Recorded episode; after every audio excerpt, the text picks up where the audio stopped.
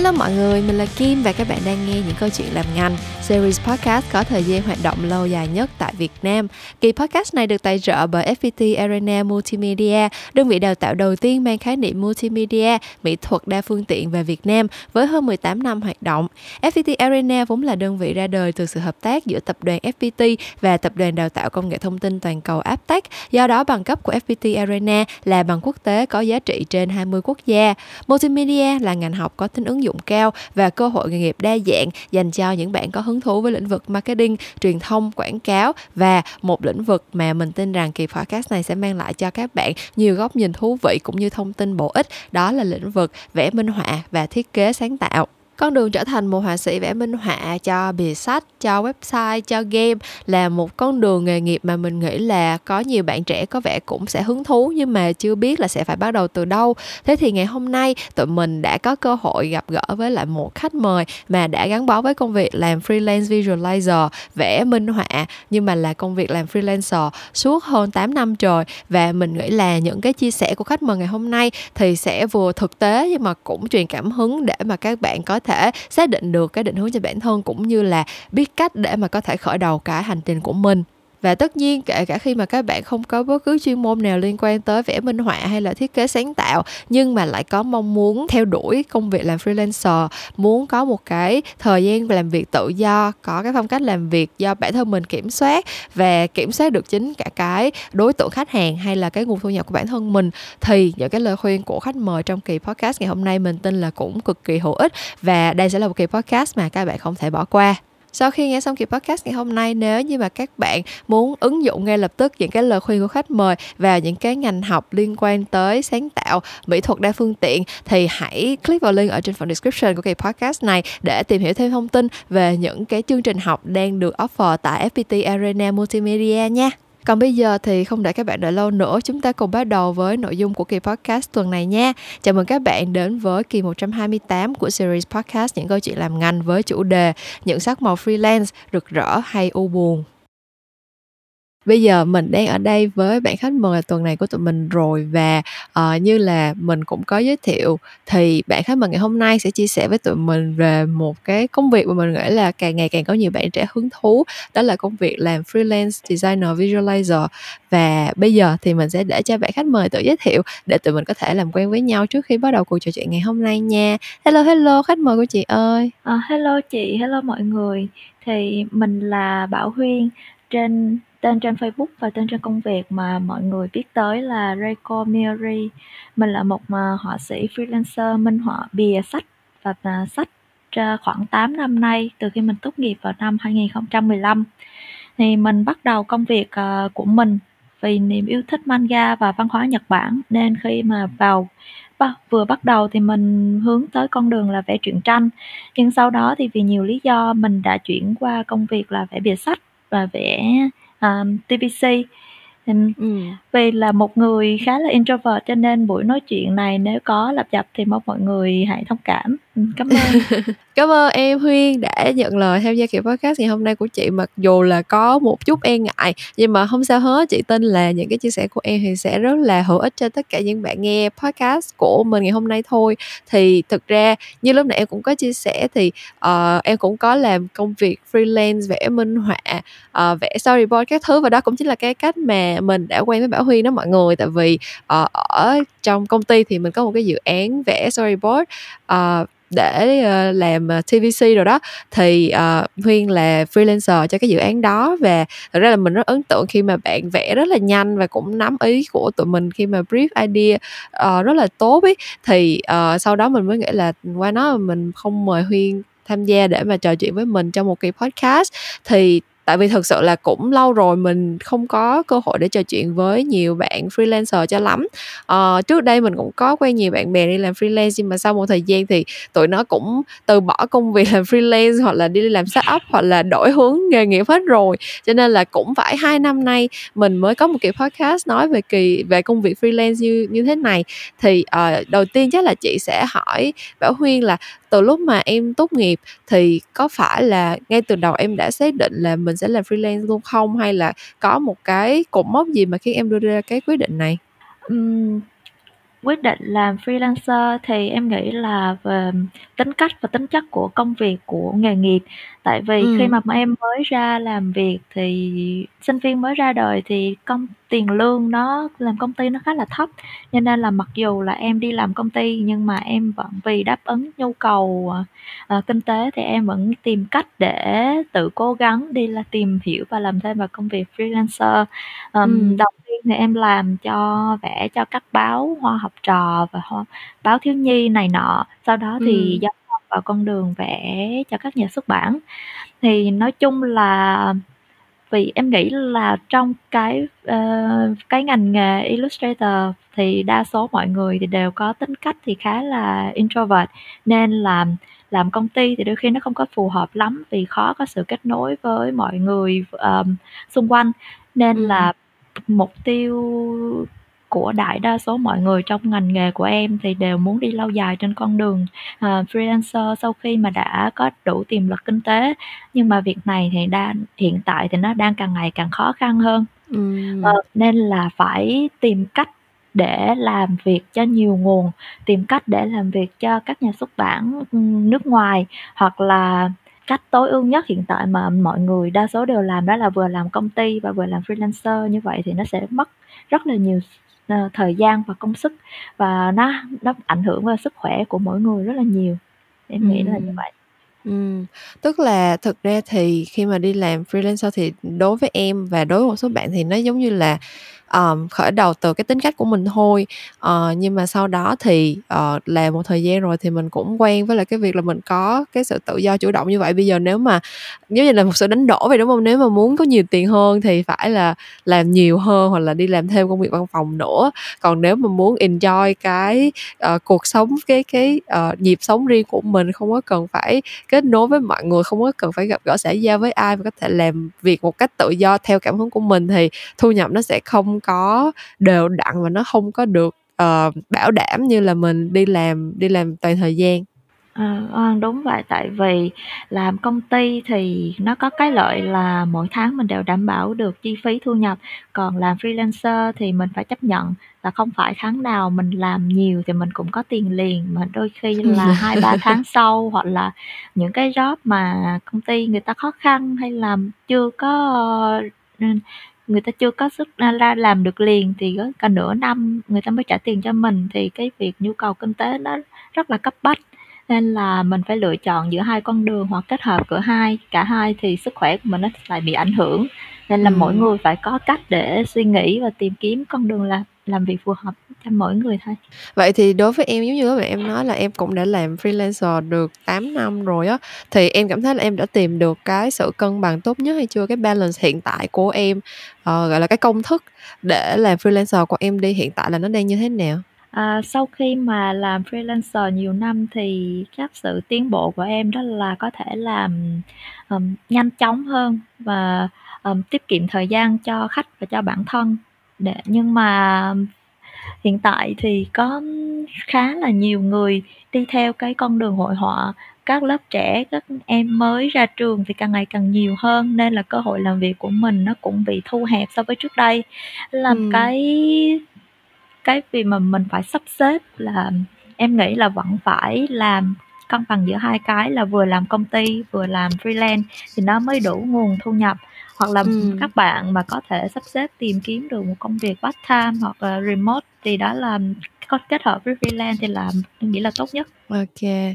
Ờm, tới bây giờ đi làm 8 năm như vậy rồi thì cái, ờ, dự án freelance nào là em nhớ nhất vậy? Dự án nào mà, kiểu, em làm xong tới bây giờ em không bao giờ quên cái cái giai đoạn đó? Có thể là cái tác phẩm mà em ưng ý nhất hoặc là cái tác phẩm làm cho em chày da chóc vẩy phải sửa đi sửa lại nhiều nhất, em có thể share với chị được hông?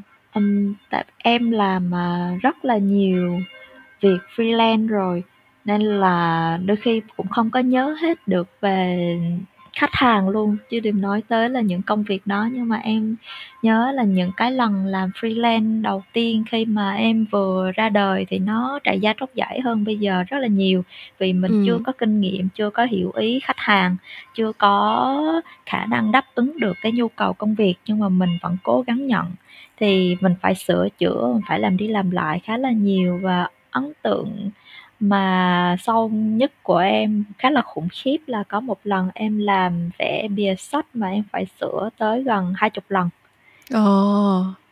Thì, à, em nghĩ là bất cứ ai mà mới vào nghề thì nó cũng sẽ khó khăn như vậy, chỉ tùy là các em đã có mới ra trường thì có khả năng chịu đựng hay không thôi. Nếu chịu đựng qua được cái khoảng thời gian đó thì mình sẽ phát triển được về sau. ừ. vậy thì nếu nếu nói như vậy thì, em cũng share rất là nhiều những cái thứ, gọi là, trắc trở khi mà đi làm freelancer rồi á. Nhưng mà tới bây giờ thì em cảm thấy là em có nếu mà chọn lại thì em có đi tìm công việc nào khác ổn định hơn ngay từ đầu không? Hay là em vẫn yêu thích công việc làm freelance của mình như hiện tại? Và điều gì khiến em cảm thấy là em đã là một cái, gọi là, động lực hay là đã là một cái nguồn sức mạnh để mà em có thể vượt qua những cái lần làm việc rất là chạy da chóc vải để tới bây giờ vẫn có thể làm freelance được? Ừm, tại vì khi làm công ty thì lúc nào chúng ta cũng sẽ bị, à, hạn chế về mặt idea và bị gò bó trong công việc của, ừm, từ phía trên đưa xuống. Còn làm freelance thì mình sẽ được ít nhất là thoải mái về ý tưởng, về tự Ừm. khả năng vẽ, về style này nọ của mình hơn. Nhưng mà cái nào cũng có cái lợi và có cái hại. Thì, ủa, sorry, hồi nãy chị nói gì em quên mất tiêu rồi. Chị hỏi là, ờ, biết là làm freelance có rất là nhiều những cái, gọi là, trắc trở và rất là nhiều cái khó khăn như vậy á, thì cái điều gì làm khiến cho em vượt qua được để mà, À. có thể tiếp tục duy trì làm freelancer tới ngày hôm nay á? À, là tại vì em có khá là nhiều bạn bè thành công trên con đường freelance. Là Ừm. mà họ làm việc và với những cái, ờm, nhà xuất bản nước ngoài, họ làm việc với những công ty nước ngoài và đem lại một cái nguồn thu rất là lớn. Mà em nghĩ là em sau nhiều quá trình làm freelance của em, em vẫn có chưa có thể tiến tới được, cái mức độ đó. Nên là khi mà nhìn những người bạn của em thành công như vậy thì nó cũng phần nào nó nó nó push mình lên, tiếp tục cố Ừm. gắng hơn trên con đường này chứ không có bỏ cuộc.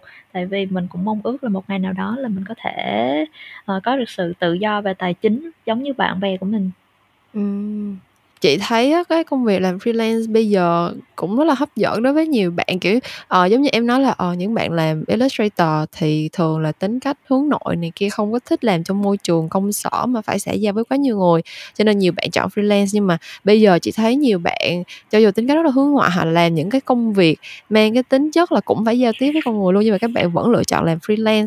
Thì chị nghĩ là sẽ có rất là nhiều những cái lý do khác để hấp dẫn các bạn, giống như những cái điểm em nói là mình có thể tự do quyết định cái cách làm việc của mình, thời gian mình làm việc như thế nào, uh, gọi là, kiểm có một cái sự kiểm soát nhất định hơn trong công việc đó, Thì em cảm thấy là, uh, cái này nó, ừ, có phải là một cái xu hướng mới vừa xảy ra hay không? Kiểu, xung quanh em em cảm thấy là mọi người có đang đi làm freelance nhiều hơn là đi làm công ty không? uh, hay là, cái này nó chỉ là một cái sự bùng nổ sau Covid và mọi người sẽ nhanh chóng, uh, chán, gọi là, không có còn hứng thú với lại cái công việc freelance sau một thời gian nữa? Uhm, cái này là vì đặc thù ngành và đặc thù của các công ty. Trong những cái ngành như UX, UI, design hay là game thì, um, công ty sẽ tuyển dụng nhân sự nhiều hơn. Và Ừm. và những cái người họa sĩ hoặc là design cho các công ty đó thì cũng có thể làm được lâu dài. Còn về Ừm. ngành minh họa hay là họa sĩ vẽ 2D à, 2D thì, ờm, nó sẽ có ít công ty cần tới hơn. Và có một cái đặc điểm nữa khá là buồn mà em v vừa nhận ra gần đây đó là, ờ, những họa sĩ, những những bạn mà trên 27-28 tuổi hoặc là có tuổi giống em thì sẽ bị loại khỏi vòng tuyển dụng khá là nhanh khi biết số tuổi thật. Mà bây giờ các công ty họ chỉ muốn tìm những người trẻ tuổi hoặc là tốt nhất là những bạn vừa ra trường, những bạn fresher, junior. Tại vì thứ nhất là tiền lương của các bạn sẽ yêu cầu thấp hơn những bạn senior, Ừm. khả Ừm. năng thích ứng cao hơn và họ năng nổ hơn. Ờ, ý năng nổ mà hà theo ý của em có nghĩa là ví dụ như người leader yêu cầu bạn ấy làm việc tới 10-11 giờ thì những bạn mà mới ra trường Ừm. có thể đáp ứng được cái khoảng thời gian Ừm, đó. Còn những người mà senior, những người mà đã làm lâu năm thì không thể nào mà làm ở cái khoảng thời gian đó. Thứ nhất là vì sức khỏe, thứ hai là vì gia đình. Nên là những cái ở trong những công ty mà chuyên tuyển về 2D artist hoặc là đa số mà cũng vào trong game luôn. Thì um, cái cái số lượng mà các bạn trẻ được tuyển dụng và họ yêu cầu tuổi đang diễn ra càng ngày càng nhiều. Nên là ừ. những cái người mà làm freelancer đôi khi không phải là vì mục đích cá nhân nữa mà vì tuổi tác vì không có sự lựa chọn nào khác. Ngoài việc là khi tới một độ tuổi nhất định rồi phải có một cái điểm dừng phải có một cái sự phải gọi là cái sự cố gắng cá nhân chứ không có thể dựa vào ờ, các công ty được nữa. Thật ra đây cũng là một cái insight mà tới bây giờ chị mới biết đó nhưng mà nếu mà em giải thích ra như vậy thì chị thấy cũng hợp lý ha. Tại vì rõ ràng là rất là nhiều ngành sáng tạo thì đa phần người ta sẽ thích làm việc như bạn trẻ hơn. Tại vì họ sẽ nghĩ là uh, những ngành sáng tạo thì những bạn trẻ sẽ có ý tưởng mới lạ hơn xong rồi sẽ chịu chịu khó hơn uh, chạy deadline hay là kiểu cũng có sức khỏe kiểu thức đêm thức hôm này kia nhiều hơn. Và nhất là kiểu ở Việt Nam mình thì chắc là còn suy nghĩ kiểu uh, chưa vướng bận gia đình chưa có chồng con các kiểu. Um, thì khi mà nghe em phân tích như vậy thì chị thấy là có vẻ như là cái việc mà chuẩn bị những cái kỹ năng để mà có thể làm việc uh, theo cái cái tinh thần của một bạn freelancer uh, là một cái thứ mà rất nhiều người cần phải chuẩn bị từ sớm. Kể cả là bây giờ họ đang làm công ty hay là uh, chỉ là một cái nhu cầu có thể là tăng thêm thu nhập theo một cái hướng nào đó kiểu là ngoài giờ thêm thôi chẳng hạn. Thế thì từ cái quan điểm của em thì em cảm thấy là những cái kỹ năng cần có cần phải rèn luyện để bắt đầu cái công việc làm freelancer như thế nào? Để bắt đầu một công việc freelancer thì nếu mà bạn nếu mà bạn bắt đầu công việc freelancer mà có sự kết hợp giữa làm công ty với làm freelancer thì cái thì nó sẽ dễ dàng hơn. Tại vì nhưng mà nó sẽ chậm hơn trong việc bắt đầu làm việc và freelance. Tại vì việc công ty làm mỗi ngày thì nó chiếm quá nhiều thời gian và bạn chỉ có ừ. thể làm freelancer vào ban đêm và vào cuối tuần như vậy thì cái khi mà khách yêu cầu những job gấp hay là um, khách yêu cầu những job gấp hay là những việc mà nó chiếm dụng nhiều thời gian để hoàn thành thì bạn sẽ không thể nào mà nhận được cái công việc đó và chỉ có ừ. thể nhận được những công việc freelance mà dài hạn à, vì cái khoảng thời gian là freelance của bạn rất là thấp. Còn nếu như mà bạn từ bỏ luôn việc làm mà công ty và bắt đầu hoàn toàn việc làm freelance thì bạn đầu tiên là phải chuẩn bị cho mình một nguồn tiền. Ừm. chuẩn bị cho mình một nguồn tiền, ờ, để sống ít nhất là trong khoảng 4 năm tháng, tại vì những cái tháng bắt đầu làm freelance thì có thể là bạn sẽ không thể kiếm được khách, hoặc là nếu mà bắt đầu kiếm được khách thì, ờm, cái khoản tiền của freelance đó cũng tới rất là chậm, có có khả năng là 3, 4 tháng sau. Như vậy thì trong những cái tháng mà chờ đợi đó bạn không có tiền thì nó rất là khổ sở. Nên là và cái thứ hai nữa thì làm freelance thì em nói là ban đầu em nói là làm freelance họ thì thường thu hút những người có tính introvert nhưng mà nó cũng không hẳn hoàn toàn là đáp ứng nhu cầu được à, của những người introvert. Tại vì nếu như muốn làm freelance thì bạn phải tự chủ động tìm khách chứ không phải là thụ động như lúc làm ở công ty là cứ phía trên giao việc xuống phía dưới rồi mình làm mà mình phải tự chủ động đi tìm job mình phải chủ động đi tìm khách hoặc là chủ động quảng bá bản thân để cho người ta biết tới mình để người ta tới thuê mình làm việc. Và trong lúc trao đổi trong lúc làm việc thì mình cũng phải có một kỹ năng giao tiếp khéo léo thì mới có thể ừ. làm việc ờ, freelance được. Tại vì bây giờ giống như là công ty một thành viên vậy.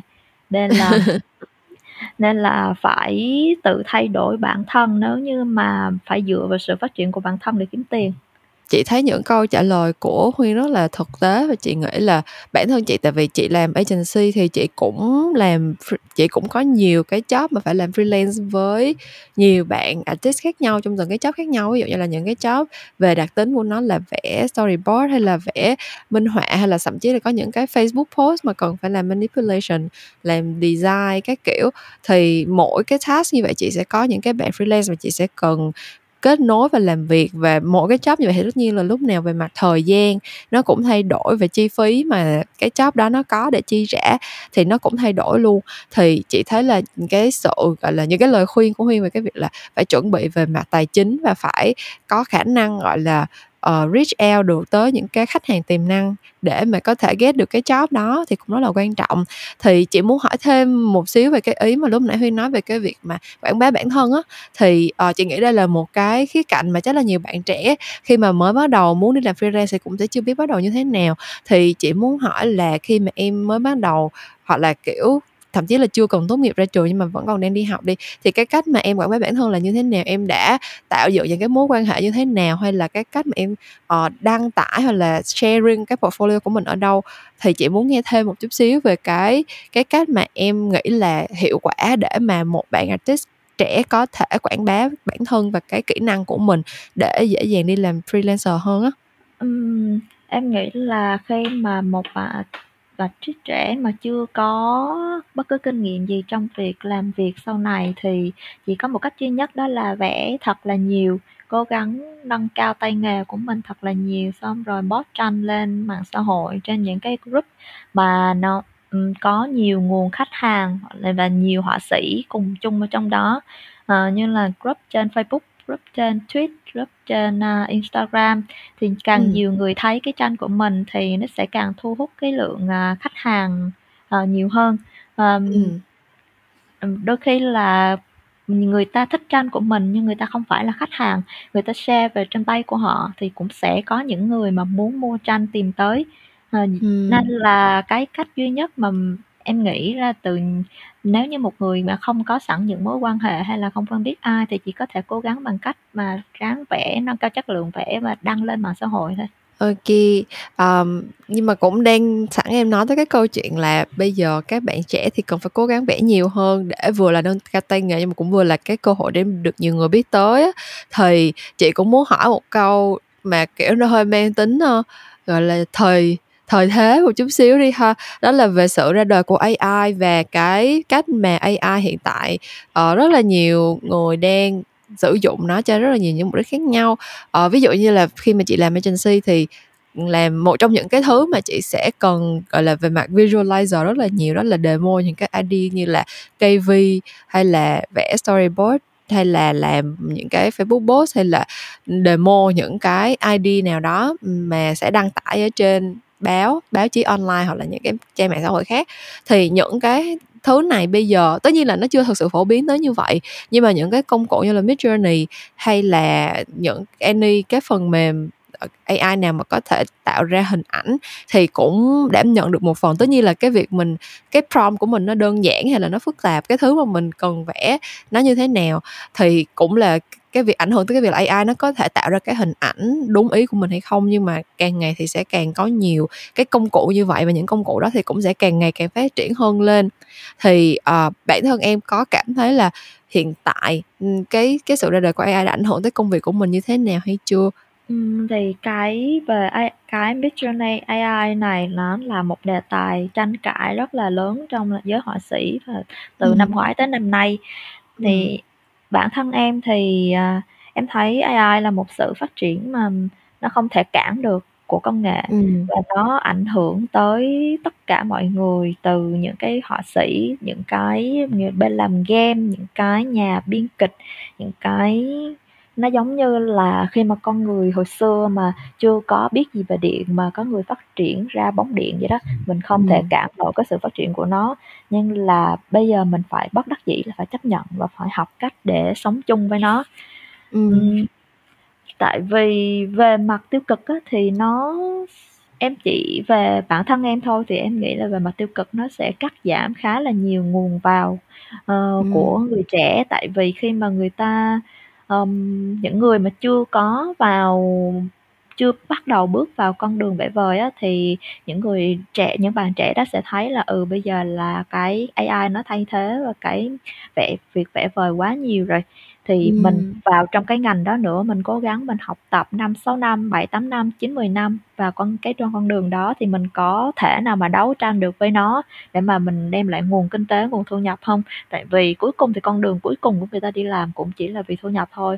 Mà Ừm. có một cái vật cản quá là lớn nữa, do không chỉ là người phải đấu tranh với con người mà bây giờ con người phải đấu tranh với công nghệ nữa thì em nghĩ là Ừm. sẽ có một số lượng khá là lớn những bạn trẻ có hứng thú với ngành vẽ sẽ bị chùng bước. không muốn tiếp tục với cái ngành này mà quay sang phát triển những cái ngành khác. Ừm, và những họa sĩ trẻ thì nó sẽ khó kiếm việc hơn. Mà không em thì có mặt ở trên LinkedIn thì em để ý là có bắt đầu xuất hiện cũng một số công ty mà chỉ tuyển nhân viên vào đó để lập trình Midjourney. Thì thay vì người ta kiếm người ta tuyển dụng 9-10 họa sĩ để hoàn thành một cái, ờ, con game, để hoàn thành một cái website như trước đây thì bây giờ họ chỉ cần tuyển khoảng 1-2 người để mà mỗi ngày có thể train ra, ừm, Ừm. hàng trăm bức tranh, hoặc là chỉ cần tuyển 1-2 người để từ hàng trăm bức tranh đó người ta chỉnh sửa lại, làm layer, chỉnh sửa ngón tay ngón chân, chỉnh sửa gương mặt để ra Ừm. cái sản phẩm cuối cùng. Thì như vậy nó nó nó rất nó càng ngày những công ty như vậy phát triển càng ngày càng nhiều thì sẽ tạo Ừm. sự khó khăn càng ngày càng lớn cho những cái người họa sĩ trẻ mà muốn tìm việc. Về phần họa sĩ mà có nhiều năm kinh nghiệm hoặc là đã vào nghề lâu năm rồi thì nó cũng sẽ ảnh hưởng rất là nhiều. Nên nó là trừ những người mà đã có một cái một cái bước chân rất là mạnh rồi, ý là họ không có cần phải sợ cái sự xuất hiện của AI nữa, họ có một nguồn khách Ừm. rất lớn và họ có thể làm ở trong nước lẫn ngoài nước thì nó ảnh hưởng ít hơn. Còn những người Ừm. mà chưa có đủ mạnh thì phải cạnh tranh khốc liệt hơn trước đây rất là nhiều, tại vì nguồn công Ừm. việc nó đang bị thu hẹp lại, nó ít job hơn và nó Ừm. và họ phải tự boost bản thân, phải cố gắng học tập nhiều để nâng cao chính mình. Thì về mặt tích cực á thì em nghĩ là đó chính là lý do để mà người ta phải cố gắng học tập và nâng cao mình hơn trước đây. Tại vì khi mà trước khi có AI thì mọi người tất cả mọi người đều công bằng như nhau, tại vì vẽ đẹp thì được nhận rất nhiều, vẽ xấu thì nhận rất ít, nên nó rất là công bằng. Còn bây giờ thì AI nó giống như là một cái con chiến hạm khổng lồ, nó chen vào tất cả những cái sự cân bằng đó và nó làm cho người ta dù vẽ đẹp hay vẽ xấu thì cũng rất là dễ dàng mất việc và nghèo.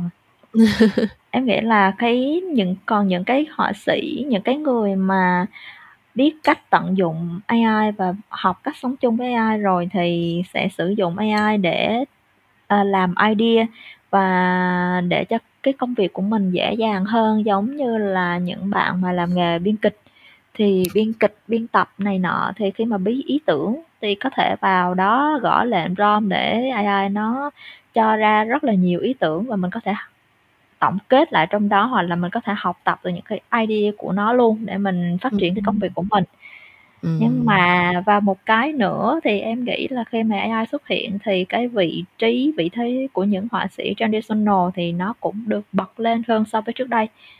Tại vì khi mà trong suốt một khoảng thời gian rất là dài thì khi mà những họa sĩ digital, ờm, nó vẽ tranh được ứng dụng nhiều hơn trong các công ty như là làm game, làm vẽ, ờ, minh họa sách, làm vẽ website đồ này nọ thì đều cần họa sĩ digital. Thì những họa sĩ mà chuyên về traditional, ví dụ như là vẽ sơn dầu, vẽ, ờ, màu nước thì người ta sẽ ít được quan tâm. Nhưng mà khi AI xuất Ừm. hiện thì cái có một cái sự mix và những cái người mà chưa biết vẽ người ta sẽ không thể phân biệt được đâu là tranh của con người vẽ và đâu là tranh của AI vẽ, thì người ta sẽ Ừm. có một cái niềm tin hơn vào tranh của họa sĩ traditional.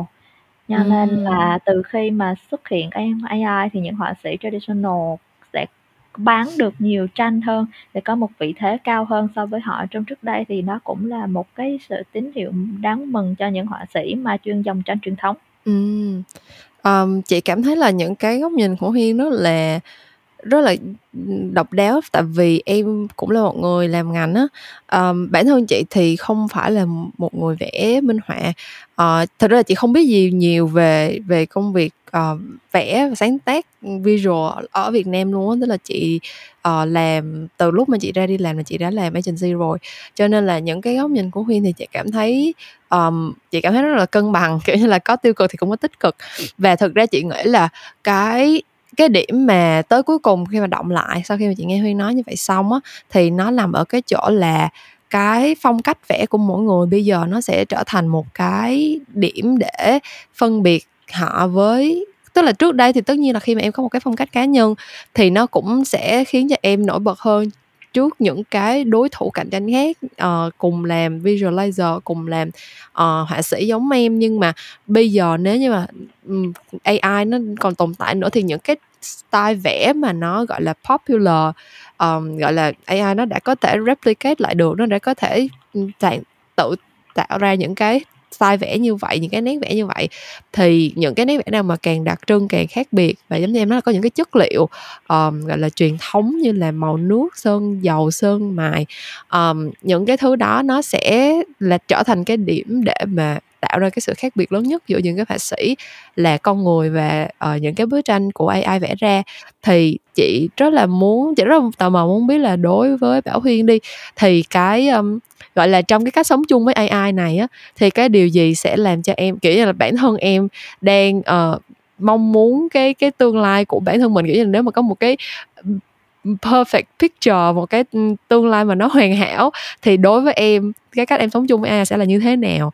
Uh, cái công nghệ của AI nó sẽ giúp cho công việc của em như thế nào? Hoặc là em sẽ có thời gian để phát triển thêm những cái mảng hay là những cái thể, loại hình uh, vẽ như thế nào khác nữa?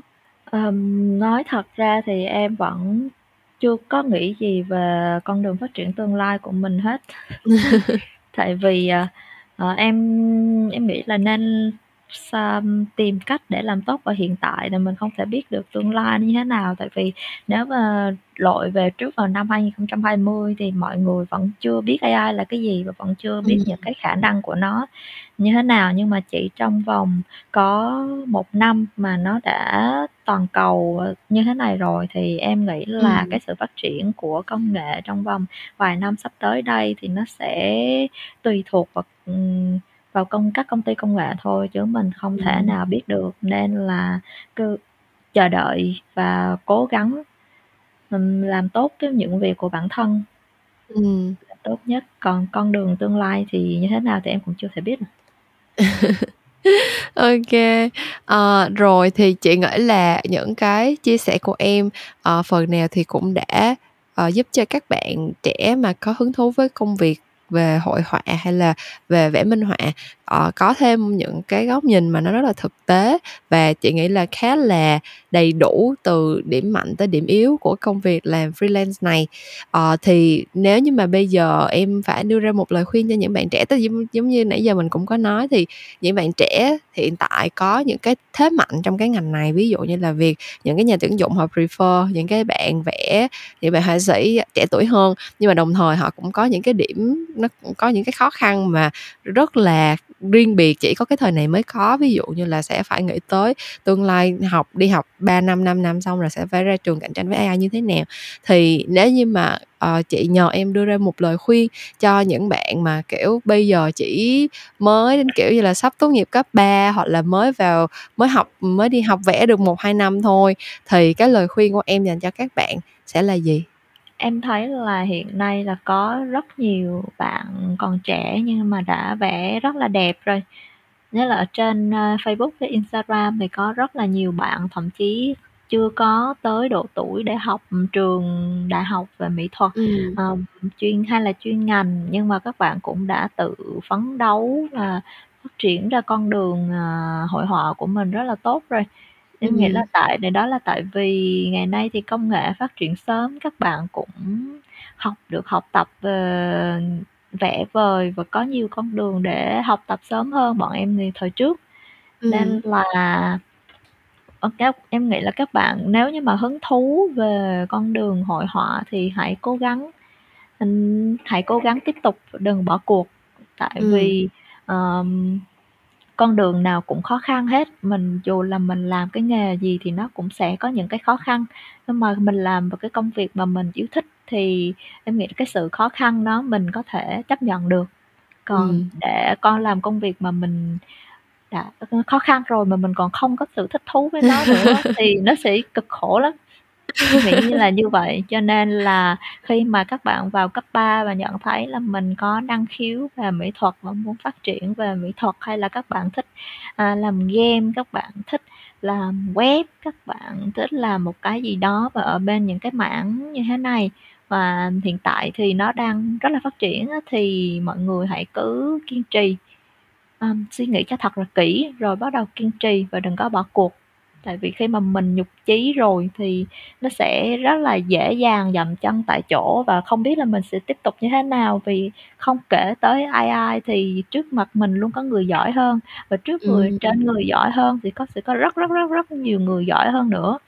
Nên là phải phải dựa vào bản thân của chính mình thôi em nghĩ là Ừm, như vậy kê, cảm ơn Bảo Huyên rất nhiều. Thật ra chị thấy là lời khuyên này đã rất là rất là nhân văn và không chỉ không chỉ là apply cho công việc liên quan tới hội họa hay là nghệ thuật đâu, mà công việc nào thì cũng vậy thôi. Chắc chắn là ở ngoài kia sẽ rất sẽ có rất là nhiều bạn, ờ, đam mê những cái công việc mà thời buổi này cũng trùng trùng điệp điệp những khó khăn. Ví dụ như các bạn thích IT thì ở trên thế giới cũng có hàng trăm ngàn người bị sa thải. Nếu các bạn yêu thích, Ờ, đi làm chị không biết nữa, làm production, sản xuất video, uh, sản xuất phim quảng cáo thì chi phí sản xuất những cái bộ phim đó hoặc là thời gian để các bạn có để sản xuất, ừ, hoặc là kinh phí của khách hàng để sản xuất video, sản xuất phim quảng cáo bây giờ cũng càng lúc càng bị cắt giảm. Nói chung là trong cái tình hình hiện tại, uh, nhất là thứ nhất là hậu Covid, thứ hai là khủng hoảng kinh tế thì ngành nào cũng sẽ có những cái khó khăn riêng của nó hết. Nhưng mà giống như Huyên nói, nếu như mà mình làm công công việc mà mình yêu thích thì cái sự khó khăn đó mình chịu đựng và cái sức bền của mình nó nó tăng lên, mình chịu đựng được tốt hơn. Chứ còn thời thời buổi này ai cũng khó khăn hết mà mình còn làm công việc mình không yêu thích nữa thì sẽ thấy khổ ơi là khổ luôn và không có bất cứ một cái động lực nào để để cố gắng và làm tiếp được nữa hết. Thế cho nên là chị cũng rất là đồng tình với lại những cái lời khuyên của Huyên và chị cũng hy vọng là những bạn nghe cái kỳ podcast này, ờ, nếu như mà các bạn đang có một cái định hướng công việc nào đó, nếu bạn đang có một cái ngành nghề nào đó mà các bạn yêu thích và nhất là nếu các bạn yêu thích những cái công việc như là, uh, liên quan tới nghệ thuật, liên quan tới, uh, vẽ, minh họa hay là bất cứ một cái lĩnh vực thiết kế nghệ thuật nào đó thì hãy kiên trì sau khi sau khi đã suy nghĩ kỹ và cảm thấy là mình sẵn sàng để theo đuổi công việc này thì hãy luôn luôn cố gắng kiên trì và nỗ lực, tại vì nỗ lực thì sẽ luôn luôn có kết quả thôi. Chị chưa bao giờ gặp ai mà cố gắng thật nhiều, thật nhiều, thật nhiều mà không bao giờ có kết quả gì đáp lại hết. Tức là nỗ lực của chúng ta thì sẽ luôn luôn, uh, có b tới một lúc nào đó nó sẽ có trái ngọt thôi. Cho nên là các bạn hãy cố lên nha và chị hy vọng là, ở những cái chia sẻ của chị và Bảo huy thì cũng đã góp phần là một cái động lực nho nhỏ trên cái hành trình chinh phục thành công trong tương lai của các bạn.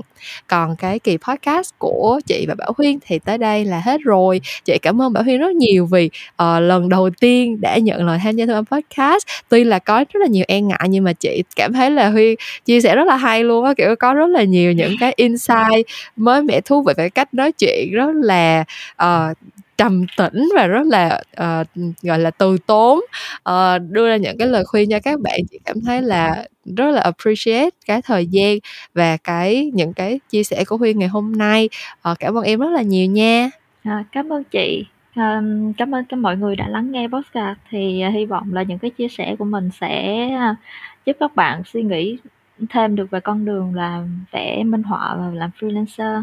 Và cũng đừng quên nếu như mà lĩnh vực mỹ thuật đa phương tiện là một ngành học mà các bạn có hứng thú thì hãy click vào link ở trên phần description của kỳ podcast này để tìm hiểu về chương trình học tại FPT Arena Multimedia nha. Còn kỳ podcast của tuần này thì đến đây là hết rồi. Những câu chuyện làm ngành sẽ vẫn trở lại với mọi người vào tối thứ năm hàng tuần và mình sẽ gặp lại các bạn một lúc nào đó trong tương lai. Bye bye. Bye bye.